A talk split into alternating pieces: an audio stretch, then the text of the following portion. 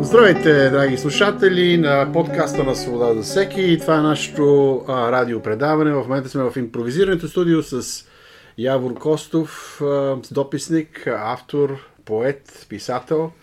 Дописник Свобода за всеки. На телефона е адвокат Невена Стефанова. Здравей, Невена. Здравейте. Аз съм адвокат доктор Виктор Костов и днес ще говорим на една много интересна тема, която сме озаглавили последния начин – Роклес маратонки. Сега може би ви е интересно какво означава всъщност тази тема. Роклес маратонки, но се надявам в хода на разговора да ни стане ясно. Даже бих започнал така. Как Яворе ти, може би Невена, ам, бихте дешифрирали една такава фраза? Чувате фразата Роклес маратонки какво ви идва на ум? Може ли аз да започна? Разбира се, виждам, че ми желание. това, Заповядай. което виждам навсякъде по улиците. Вчера седях в метрото и докато чаках метро влака, пред мен стоеше една а, млада, елегантна госпожица, може би, с жълта рокля, с едни хубави набори, воланчета и беше с гуменки, струва ми се.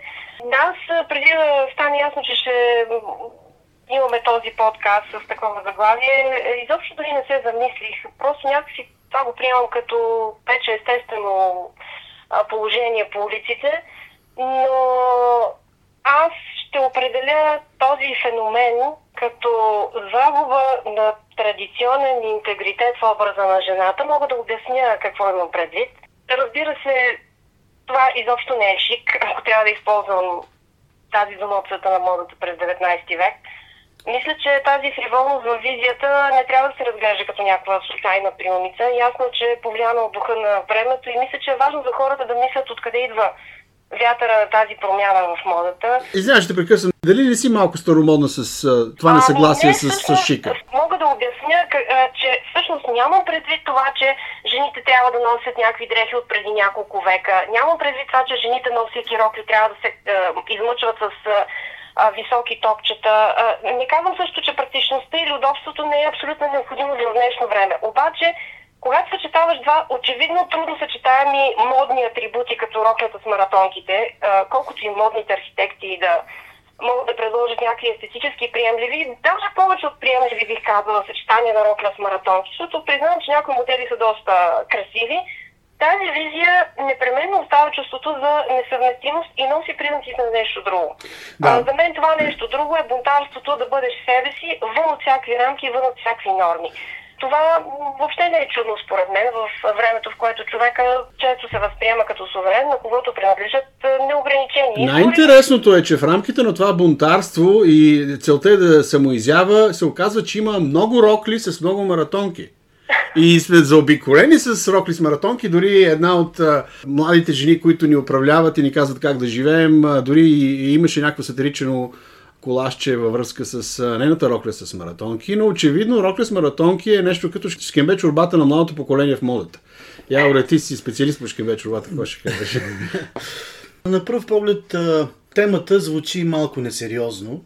Сякаш е тема, която е достойна за някоя жълта медия. В същото време ние търсим една по-голяма дълбочина в разнищване на темата, свързана не просто с модата, а начина на изразяване на съвременния човек. Тъй като модата представлява точно това. Начина на изразяване на хората в съответната епоха. Модата представлява и израза на идеала за красота. И когато идеала за красота е грозота, и когато начина на изразяване говори за едно прекрачване на, на границите, на разумното съчетаване на модни атрибути, всъщност говорим за един външен израз на една вътрешна обърканост. И за мен това е темата. Защо съвременният човек, защо съвременната дама, съвременната жена демонстрира външно едно вътрешно объркване. Да. Много интересно това, което казваш, а, свободата като объркване. Може би свободата като объркване трябва да бъде също идентифицирани с объркването на пола. Тоест, знаем, че в момента и ние участваме в тези дебати и тези дискусии, идеята за сексуалната ориентация. Значи, аз като се говоря за ориентация, си спомням, имаше един спорт а, по а, ориентиране. Ако, ако си спомняте, едни хора с едни номера по стомаха и гърба се лутат в една гора и се опитват да се ориентират. Спортно ориентиране. По същия начин, а, сякаш а, човешкият стремеж към свобода на практика до такава степен се е отделил от истинската свобода, че се е залутал в гората и има нужда от ориентация. До степен, в която дори пола на човека не му е ясен. Роклес Маратонки също говори за едно объркване, но това е объркване, което а, сякаш е логично, може би не е причина или следствие на това, за което говорим. Нещо много сериозно. Да си объркаш собствения пол. И да не разбереш, че ти си роден в мъжко тяло и да твърдиш, че ти си жена в мъжко тяло родена. Такава степен на объркване, а, и това не е само ам, а, социално объркване, те са свързани. Това е и духовно, умствено, личностно объркване. То води до деградация. Сега, не искам да кажа, че всички млади жени или момичета, които носят рокли с маратонки, са до такава степен объркани. Но наистина има някакъв а, привкус на стремежа към свобода и аз се виждам тази свобода в това да е удобно на жената, да сложи маратонките, с които се тича и се бяга и се скача по скалите и в същото време да носи рокля, с което да почертая своята женственост. Тоест, аз съм жена, но аз съм свободна жена. Не очаквайте от мен, ако нося рокля, да бъда женствена. Аз ще нося моите маратонки. Точно така, според мен, ако искаш да си практична, бъди практична до край. Носи си маратонките. Ако искаш да си женствена, сложи си подходящи обувки към роклята, обаче тук в това съчетание има сякаш по-голяма претенция. Искаш да имаш всичко, искаш да не загубиш нищо, искаш да покажеш сила в женствеността, искаш да покажеш свобода на избора си, независимо от цената. Ето тази свобода на всяка цена. И докато в модата някакси тук не е голям проблем, защото цената не е кой знае колко висока, наистина, когато се засягат християнски общоприяти ценности, което става с демонстрираната точно от феминизма свобода и се плаща далеч по-висока цена, тогава нещата стоят много сериозно. Всъщност, аз мисля, че са обословени нещата. Мисля, че точно тази свобода на жените, съвременните жени, които следват идеологията на феминизма, да контролират живота си по собственото си желание, всъщност нямат проблем да го изразяват и външно с този странен начин на, на обличане. Докато слушах това, което казвате, сетих се за каква тогава би трябвало да бъде альтернативата на роклите с маратонки.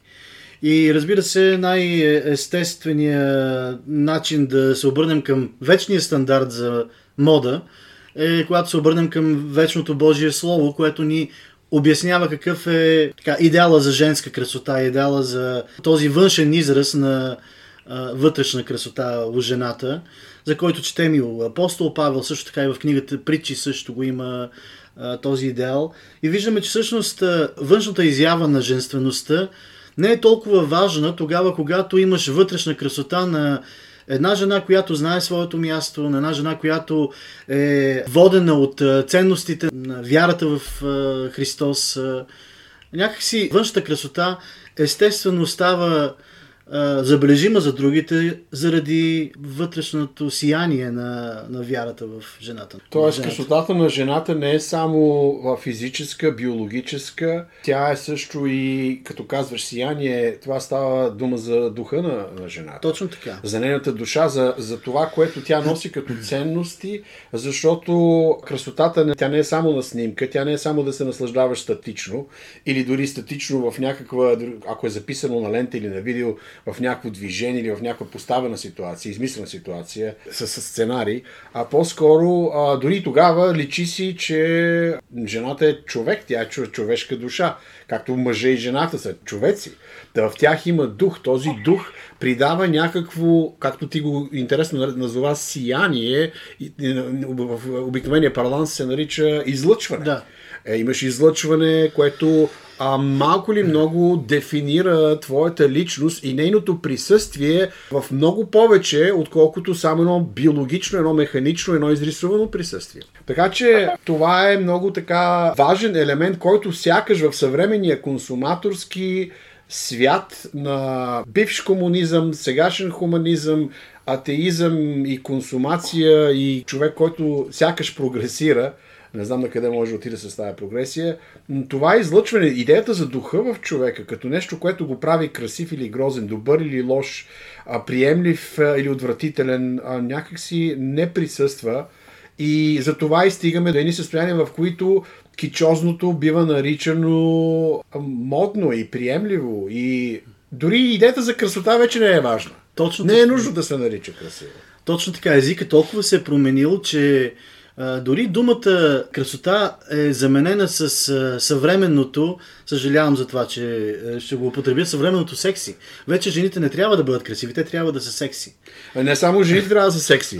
Телефоните също трябва да са секси. Да, точно така. Между другото, това, което казвате на мен лично много ми помага, защото аз днеска докато разсъждавах върху темата и си казах, добре, наистина това с роклята с маратонки е ужасно, обаче не е ли ужасно а, и това, че жените предпочитат а, повече спортни дрехи и не е ли също не малко ужасно дънки с маратонки, но сега връщайки ме, припомняйки ми нали, Божия стандарт и Божието слово, всъщност това ми носи много отеха да, да си спомня, че всъщност не е важно как изглеждам отвън и не е важно да съм секси, това, което сега казвате. Не е важно непременно да съм женствена, ако аз отвътре имам това, което ми е дадено от Твореца и го проявявам в в живота си. Да. Така че, наистина, това е много важна перспектива. Нали, за вярващите жени.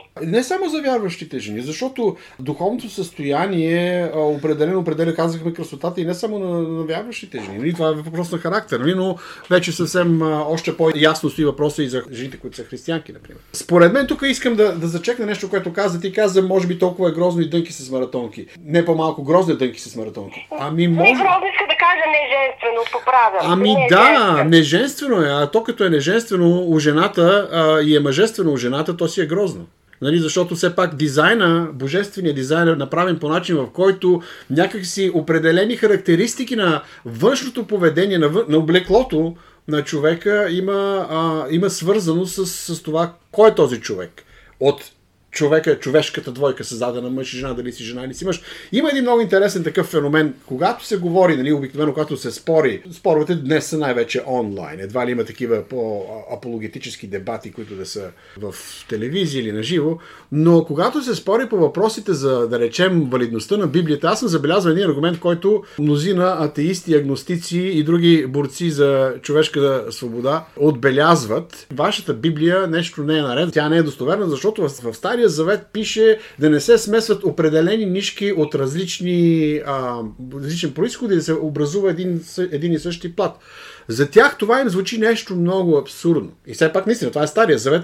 Това е свързано с церемониалния закон, който обаче не е без връзка с а, моралния и а, така гражданския и наказателния закон в, в Библията. Но аз съм си мислил за следното нещо. И на мен също ми изглеждало абсурдно едно такова, едно такова изискване в Старозаветния закон. Защото сега ние живеем в Новия завет, в завета на благодата, където всъщност духовните неща би следвало да не бъдат толкова ограничавани от написаното, написания закон, а вътрешно вярата, духа на човека може сам да разбере чрез връзката си с, с духа на Бога този закон.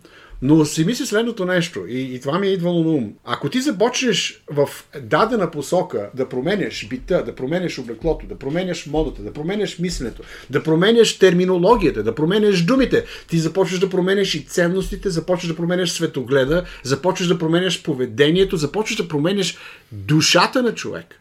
И всъщност ти можеш да започнеш от не смесвай различни нишки. Имаме също така в Стария завет, а, ние, ние сега живеем в Новия завет, чудесно. В Стария завет обаче имаме ясно законодателство срещу мъжеложничеството, срещу хомосексуализма, срещу еднополовите сексуални действия. Не говорим още за брак. Защото за брак не е можело тогава и да става дума, както и по времето на, нали, на, на ранната църква не е можело да става дума, за, за, за така че това не го коментираме. Не коментираме също и възможността ти да си смениш пола. Това въобще не е засягано в Стария Завет, защото не само защото не е била развита науката, просто защото такъв тип морал е немислим за естеството на нещата и разбира се за това, което виждаме. Библията винаги е била книга на здравия разум. Така че в тази връзка, за да имаме объркване по отношение на пола, първо трябва да имаме объркване по отношение на облеклото. По отношение на това, кое е ценно, и в един момент, когато жената наистина трябва да носи маратонки, защото тя трябва да скача с парашут, да изкачва върхове и да бъде мъж реално. За тези дяволи, които и са измисли тази идеология, за тях равенството на жената с мъжа е жената да бъде мъж. Ама това не е равенство. Това е някаква а, форма на израждане. Израждане на пола, израждане на човека. Злото започва да доминира. А в същото време това зло се налага под предлога, че Имаме равенство, свобода, равенство, братство. А то било класова борба между мъжа и жената, между тези, които трябва да има хармония съгласно мирозданието, създанието на Твореца. В един момент жената се бори да бъде мъж. Какво остава за нас мъжете в такъв случай? Ето тук е моята борба. нали, всъщност, когато казах, че а, все пак за мен е успокояващо, че не, не трябва непременно и по външни признаци да се стремя към женственост, т.е. да избягвам мъжките дрехи, панталони, дънки и а, маратонки. Важно е нали, как е съм отвътре, защото просто динамиката на живота някакси го изисква. Аз иначе разбирам акцента, който ти поставиш, той е много важен и така трябва да се гледа. Но лично за мен това е една борба. Ако трябва да избирам между практичното и женското облекло, но мисля, че най-важното е наистина да стане ясно на какво е израз това което вече го споменах. Между другото, по други признаци, подобна обърканост може да се види в мъжете, млади, повечето млади мъже, които, например, носят вързан на главата си кок или ги чувам в трамвая как говорят с а, много типична за жените интонация или с склонност към детайла или към интригата. Това. А, но сега говорим за рокля с маратонки. Не, не, точно така е. Роклята с маратонки води и до мъжки кок на главата. Да, точно така. Розова фланелка с диадема. Аз, докато слушах това, което говорим и си дадох сметка как този разговор звучи в а, ушите на съвременния прогресистски настроен а, млад човек, който, чувайки тези, в кавички слагам, а, устарели разбирания, които ние споделяме, за него те звучат сякаш абсурдни. Тоест света се предвижил толкова надалеч в а, в своята развала и в объркаността си. И някакси това е характеристика на епохата. Дори когато говорим за равенство, разбирането за равенство у съвременния човек, повлиян от съвременните идеологии, е толкова противоположно на библейския стандарт, тъй като в Библията, когато говорим за равенство между мъж и жена, е много ясно назовано, че равенството между мъжа и жената се изразява в равенство в ценността пред очите на Бога. Тоест ние сме еднакво ценни, мъжете и жените. В същото време има и очевидно очевидно, че мъжете и жените имат различни функции. Очевидно е, че жената е по-слаба. В момента, знаете, тези казуси, които изникват покрай спортните мероприятия, за това, когато един мъж смени пола и от мъж стане жена и участва в женските дисциплини, той в пъти превъзхожда жените, имайки предвид, че неговата структура е, е различна. Той притежава повече сила по принцип и, и много посредствени пловци, спринтьори и всякакви други спортисти. Става в... жени, за да се реализира. Точно така. И от един слаб мъж пловец става на първо, второ място в, при жените. Така, че... Или пък един мъж, който за да направи жените равни със себе си, е, едни мъже, те са група, те са мисионери, обуват женските топчета и тичат 100 метра, за да демонстрират, че а, са толерантни, разбират и всички сме на едно ниво. Мисионери на развалата, не мисионери на... Мисионери на развалата, разбира Да, така че тази борба за това създаване на класово противопоставяне между мъже и жени, това е дяволската история. Тоест, това е идеология на дявола, това е идеология на сатана, на врага на Бога, който се опитва да се подиграе с а, творението а, и успява. И то не само сред хората, които нямат вяра в, в Бога и в Христос и Спасителя, но и дори сред християните успява да мобилизира една така гласовита клика, която говори за християнство и в същото време приема тези подигравки с Божието творение, с здравия разум, ги приема като, слагам в кавички, християнска кауза. И всъщност виждаме как в такова време живеем, в което битката е на практика за оцеляване на здравия разум. Това много така ясно се вижда в а, борбата на жените за свобода, подкрепяйки аборта. Аз проведох един в социалните мрежи, имах малко свободно време. А, а и то се оказа важен разговор да коментираме за това, че всъщност аз застъпва гледната точка, че жената няма право на аборт. Няма такова, не съществува такова право, защото то би било равнозначно на правото да убиваш, да убиеш беззащитно дете. И разбира се, от другата страна веднага скочиха и казаха, ама не, то плода не е човек, то е опасен за жената. И аз дадох други аргументи. Казах, добре, защо детето, което се развива в отробата на майката, без тя да прави нищо, някак си да го третираме като враг на жената. Това дете не е само пихтия стамаса, както някои твърдят, но то, ако се роди способно да живее, дори по римското право, може да наследява. Тоест, всеки един, който се е родил, защитава аборта към момента, е бил пихтия стамаса преди това и се е развил до степен, в която да бъде износен от майката и да бъде роден в присъствието на бащата и така нататък. И в един момент някакси цялата тази сложна, сакрална схема на създателя, която представлява семейството. И то е мъж и жена стават една плът и се сливат, от което се ражда дете. Цялата тази святост, тази сакралност на този акт, който е от Създателя предназначен, в един момент бива разбита на пух и прах, когато детето се превръща в класовия враг на майката, която го носи. А тя защо го носи? Тя не го носи, тя сама не го е създала, имало е някакъв мъж там, който се е появил и който е а, така допринесъл за забременяването, но в един момент се оказва, че всъщност жената има право върху тялото си. И целият този сложен, аз изборих само трима. Мъжа, жената и детето. Но тук трябва да включим обществото, общността а, и разбирането за морал, разбирането за живот. Естествено, Бог е на първо място. Има ли страх от Бога? Там, където има страх от Бога, не може да имаш някакви аборти, убийство на народените заради а, удобството и заради желанието да ползваш сексуалната връзка между мъжа и жената не в рамките на съзнанието, а в рамките на това, което твоята себичност ти диктува. Като в същото време всичко това се представя като борба за равенство. Да може жената да а, абортира плода тогава, когато пожелая. Защо е равенство? Защото мъжа не му се налага да абортира. Той може да участва в една безразборна сексуална връзка и да се спаси след това, но няма да ражда деца, защото не носи деца. Къде е равенството? Равенството е сега, ти можеш да ме накараш мене аз да забременея, обаче аз ще мога да се отърва от това бреме. Вижте как в един момент точно врага, точно това е сатанинско мислене, да превърнеш раждането на един живот в битка за права и за равенство. И сега, моят следващ въпрос беше, един от коментаторите, те бяха всички доста нострени, един от коментаторите каза, а, добре, аз не разбирам а, като адвокат, нали става въпрос за, за адвокатското ми поприще.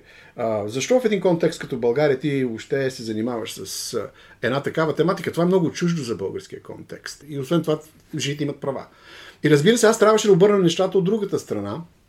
Не аз, аз не казвам случай. Това е дебат, който трябва да погледнем от другата страна. Ами, добре, когато се говори за прекъсване на бременността, това е терминология, която защитава изцяло майката, която има права да прекъсне бременността, по желание или не. Но в същото време, как тази терминология бихме могли да видим от гледна точка на детето, което би могло да се роди здраво и способно да живее и да има живот. Ами то е прекъсване на живота. Прекъсване на живота, на потенциала за живот на това дете а майката може да защити своите права, или да има някакъв глас в този дебат. Детето няма никакъв глас. Кой ще защити неговите права? Така че виждаме, че борбата за равенство лесно при променени ценности, при липса на абсолютни стойности, при липса на морал, може да се превърне. Тя всъщност се използва. Борбата за равенство, когато равенството, за което говорим, е изкривено равенство, тя се превръща в борба на задмощи и на практика има смъртоносни последици. Да, както няма права и детето, което се отглежда от две майки лесбийки, какъвто случай имаше съвсем наскоро тук в София, в административния съд, то не може да се противопостави, то просто е обречено да живее по този извратен модел на двете майки. Именно защото това е тяхното разбиране за свобода. Тяхната свобода на придвижване, тяхната свобода на дефиниране на семейството. Значи ние можем да имаме свобода, но ние можем да имаме свобода до степен, в която ние да се самообожествяваме и да решаваме каква е реалността. Тоест тук имаме едно напускане на реалността. Тази свобода не е свобода, тя е, тя е полудяване. А една лудост, да живееш в една лъжа и лудост е, е на практика робство. Роклята с маратонки. Разбираме от тази тема, че тя е доста обширна и че тя е доста да. свързана с много други теми. С свободата, разбира. Свободата, да. да. Свободата. С правилното и неправилното разбиране за свобода. Както в крайна сметка пък от тук стигаме и до на кого всъщност човек избира да се покланя. Защото всеки един човек е роден с призива за това да се покланя на Бог. И човек или се покланя на истинския Бог, откъдето идва здрав разум и ясно разбиране за иерархията в Божието творение, в устройството на обществото, в функционирането на обществото, или пък се покланя на себе си. И от тук сме свидетели на всички тези лудости, които ни заобикалят в всяко едно отношение. Включително роклята с маратонки. Да. А, значи, за, за мен беше удоволствие да проведем този разговор, вече на към края си. Разбира се, в името на равенството. Поканихме и адвокат Невена Стефанова, която е жена и не е объркана по въпроса на пола си, да участва в в днешното предаване, днешната дискусия, защото винаги, когато се говори за рокли, макар и за маратонки, трябва да има едно женско мнение, което да, да даде обратната връзка. Благодаря ви на двамата за, за това участие. Радвам се, че Отново можахме да разговаряме, ще продължим да говорим за свободата, за темите, които са важни за човешката свобода, за човешкото спасение. И от тук нататък влезте в нашия сайт свобода за всеки.com и разбира се, тези от вас, които имат желание и възможност, могат да помогнат с финансово спомоществание на нашата дейност. Благодаря ви отново, че бяхте с нас. Аз съм адвокат доктор Виктор Костов. До нови срещи!